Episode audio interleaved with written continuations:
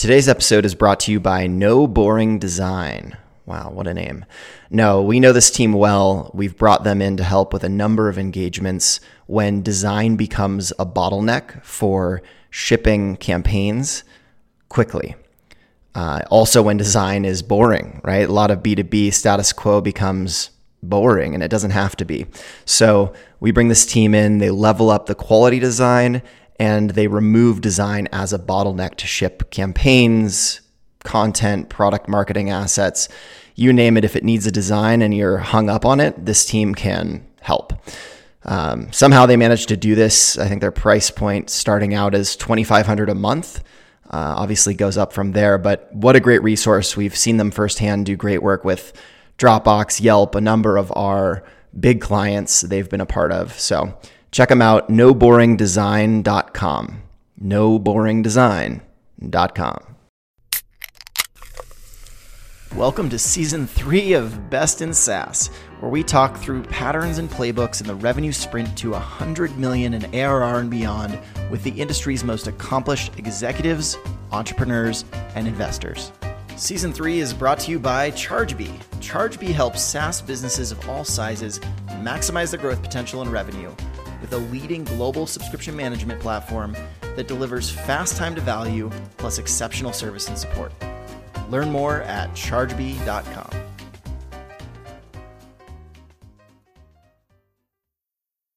All right. I'm very excited for today's episode. We have Johanna, and I'm going to butcher her last name because it's Swedish. Fagerstedt. Can you say it? I'm yeah, uh, Fagerstedt. Okay, all right, there we go. Well, you, I made it way more complicated than it needed to be. um, you are the CMO at Quinyx, and you were also recently um, awarded top 50 women SaaS leader. So 2020, that's amazing. I'd love to yeah, learn more about you. your journey to that moment. Mm-hmm. Yeah, sure.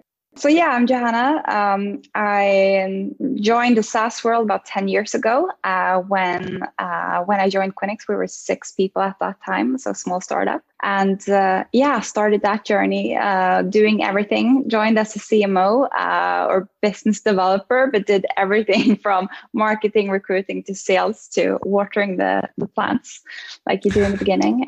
that was uh, yeah, exactly. Super fun journey. Did that for about a year and then actually went into management consulting for a couple of years and then came back seven years ago uh, when we were about 30 people in the business and then has been a part of growing the business ever since.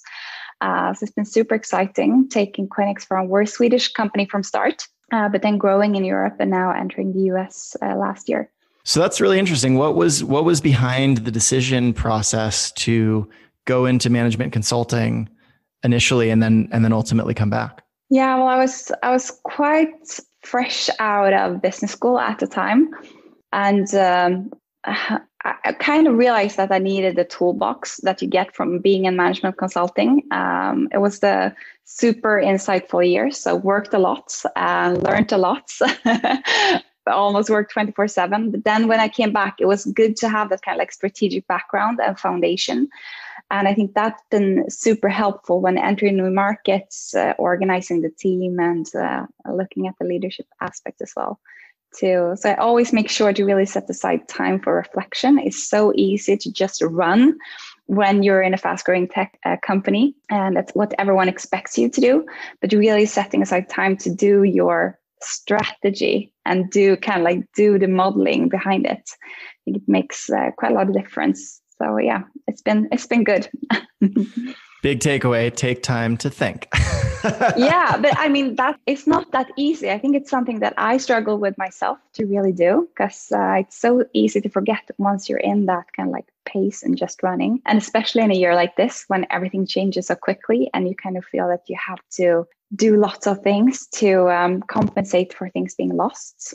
Uh, but then setting aside that time to really reflect and create your plan, I think makes uh, a lot of sense. So uh, let's unpack that. Uh, let's go back to the beginning of the year. You had a, a perfect plan in your mind for what the year was going to be. And then let's go to that moment where you realized that plan wasn't going to work anymore given yeah. everything that was going on. What was your what is your process like or what was your process like in creating that time to reflect and then within that space what did you do with it yeah so we as a business we were quite quick looking at the risks because we and i think the big takeaway was when the US closed their borders, which was something that was completely un- unbelievable. We never thought it would happen. And we had a whole team in there. We had a team in Europe, and now we also have a team in Australia. Uh, so that was really, I think we were all in a shock and kind of panic uh, to start with. But then we uh, got together and started discussing like what to do now. Well, we need to kind of like preserve cash flow and see how we do that in the in the smartest possible way. Uh, so going back to the drawing board and uh, looking on our plan B and then executing quite fast. So that's been something that's been crucial this year. Being agile, uh, really testing things fast and seeing what works and uh, kind of like doing more of that and the things that don't work just try something else. Evaluate tweak classic agile modeling. How do you how do you build conviction quickly as you're testing things and you're you're trying to figure out how to replace your bet so to speak? You're looking mm-hmm. for signal in these tests. At what point do you feel comfortable that your tests are validated and you should push on in that direction further oh, that's a really good question. I think it's all a matter of having a combination of, of really good data, but then also some some gut feel to that, and working with really good people who know know their fields. And for us, we have teams in lots of different markets. So it's all about having good people on the ground and really testing. I'd say. Uh, but then uh, I would say that quite quickly you realize if something works. If you have, for example, a campaign that has good traction or something that is really unique on a market that stands out, uh, it really you could really notice. And then on the other hand, if it's something that's too generic or just doesn't fly, then just don't do it again. But always setting aside that time to reflect and evaluate. So you mentioned something just now about your teams being all over the world. Mm-hmm. And I'd imagine that throws an entirely, you know, it's a new another dimension to worry about as you're planning. How have you organized the team for success when you're globally distributed? Yeah, that was something that changed really quickly as well because we were so used to being able to fly and see each other and really meet in person, which suddenly wasn't possible but using good good SaaS tools to communicate, like Zoom, for example, has been crucial. And then also finding ways to really connect uh, and finding ways of communication. So I think it's it's good from my background as a management consultant. I think it was the same thing there to really look at what's our big strategy, what's our big goals, and then creating that framework. And then within that, give lots of freedom. So as long as they reach their goals, they're quite free to test whatever tactics that might work. So do have you it seems like you come back to this like take a second, think, have a big strategy. How do you mm-hmm. coach whether they're on your team or maybe even other leaders who aren't on your team when you see someone getting caught up in the weeds and not taking that step back and, and seeing that bigger picture? What how do you approach those situations? Ah, good question. So what we do is we have uh, weekly check-ins to really look at the different priorities, but then and then also find forums where we can discuss the different uh, projects that we're working on at the moment. But it's a good question. I think that's um, yeah, it's hard. I don't know. I think something having that close dialogue with people and really making sure that we are on top of things and looking at the numbers quite constantly, but also making sure that people are are doing all right. It's amazing how just keeping things, keeping the strategy piece in front of people. We we started using yeah. the V2MOM framework from yeah. Marc at Salesforce. Mm-hmm. And just we like, use the same one. Really? Yeah. Oh yeah. yeah.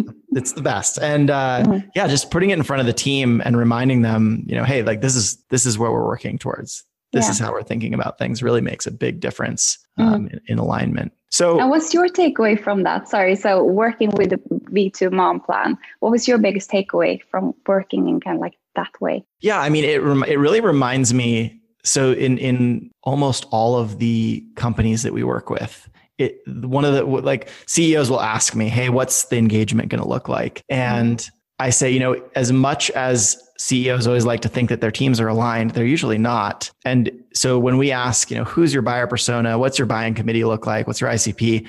to you as the CEO and then to you know the head of sales and then to an intern shockingly they almost always don't answer that question the same way and so in the same way that for us one of the first exercises that we go through with our clients is getting them to, to find that alignment and really unpacking understanding who these people are that they're trying to target i think the V2MOM does the same thing for company alignment on a broader, not just marketing related scale. And so mm. it's almost like we're, we're eating our own dog food and, and getting the team all on board with seeing the same vision so that they understand what piece, you know, if they're off working on a small piece of the puzzle, it's easy to get lost and not feel like they're part of the bigger picture or feel like that puzzle piece relates somehow to what, you know, we're talking about at the high level. So I've seen the, the, the teams motivation and alignment go way up because they it makes them feel confident that what they're doing plays into the big picture of the company. Yeah, no, completely agree. And that's super interesting. And one thing that I've tried is also taking that kind of framework and using that in a smaller team, like the marketing team, for example. So creating a vision and a mission for the marketing team to really gather around and then looking at kind of like the bigger picture and making sure that everyone finds their place in that team and know how to uh, to help leading up to the bigger picture. So One that, thing we actually did this year as well was because we acquired an AI a scheduling company a couple of months ago was to go back to the drawing board again, looking at our own go-to-market plan, which was super interesting and has been really, really useful because when you've been just running for a couple of years, you kind of forget and you bring so many new people on board So doing looking at that again and doing it kind of like from scratch and getting the insights from key people in the business has been really insightful. So we use this classic framework. So who are we selling to? Uh, why do our prosper, uh, prospects need this? Where do we reach them? What are we selling? How do we go to market? And when should we launch our products? And starting speaking about that again in the team, it's been super impactful. That I mean, that sounds amazing. And again, it goes almost goes back to just take a giant step back, back to the basics. Think more simply at, at the strategic level before diving into the the very specific pieces. Yeah, and I think that's so easy to forget when it comes to communication, especially if you've been into business for a while and you have so much to say and you have so much you want to communicate. I think one of the most important things to do is to simplify things find a couple of KPIs, gather the team around, and then run together in the same direction. All right, so before we get on to the second half of this episode, I'd like to give a quick shout out to our close friends over at Mattermade. For those of you who don't know them, Mattermade helps some of the fastest growing B2B SaaS companies drive revenue as an extension of their marketing teams. We're talking companies like Dropbox, Calm, Loom, Productboard, and many others who trust Mattermade to help them drive their marketing and demand gen initiatives. You can check out their seemingly endless supply of case studies over at mattermade.co. Now, let's get back to the episode. I I will say some of uh, some of the most impressive people I've ever worked with in the business world. This one engagement comes to mind where we're we're dealing with a lot of Sequoia Capital people mm-hmm. and or or executives who have been reporting to Sequoia Capital boards, and these people will be really quiet for most of the meeting and then they'll say something that's so like just so you know they'll ask a question like they'll interrupt the conversation say what are we actually trying to do here? Yeah exactly. you know and it's just like it's like seven words and all of a sudden everybody's mind is just like oh thank you for asking that. Like we're just so in the weeds so off down a rabbit hole. You know mm. and sometimes those very simple questions that can be the most impactful. Yeah and also find your key strategic strategic direction. So what we've been looking into that for the planning for 2021 and said, okay, so let's have five kind of directions that we need to gather the team around. So it's been digital excellence. So digital is the new normal. Uh, let's plan for it and excel at it. So everything should be digital. Uh, we cannot assume anything else. Uh, data is king. So we got tons of data, and we are an AI-driven company. We we need to make sure that we use our data wisely uh, when it comes to reporting, campaign setup, decision making, uh, scalability, and smartness. Uh, so we need to prove ourselves ensure grow, great growth metrics, and love for our product, love for our users. Something that's so easy to say, but something that you constantly need to remind yourself about. Uh, obsess about the products, obsess about the users, because if you're not doing that, I mean, who should do it? uh, and then for us, it's a lot about classic like McDonald's philosophy, like think global, act local. So really have that key strategy, but be able to really adapt that on a regional level. So how how did you approach? I mean, we're all hoping for some stability in 2021, yeah. but at the same time, there are still a lot of unknowns and still a lot of variables that could shift dramatically the way that we behave as a company, market, sell, all of these things. So, you know, at the same time, all, all, all of the companies out there right now are wrapping up their 2021 planning and budgeting. Yeah.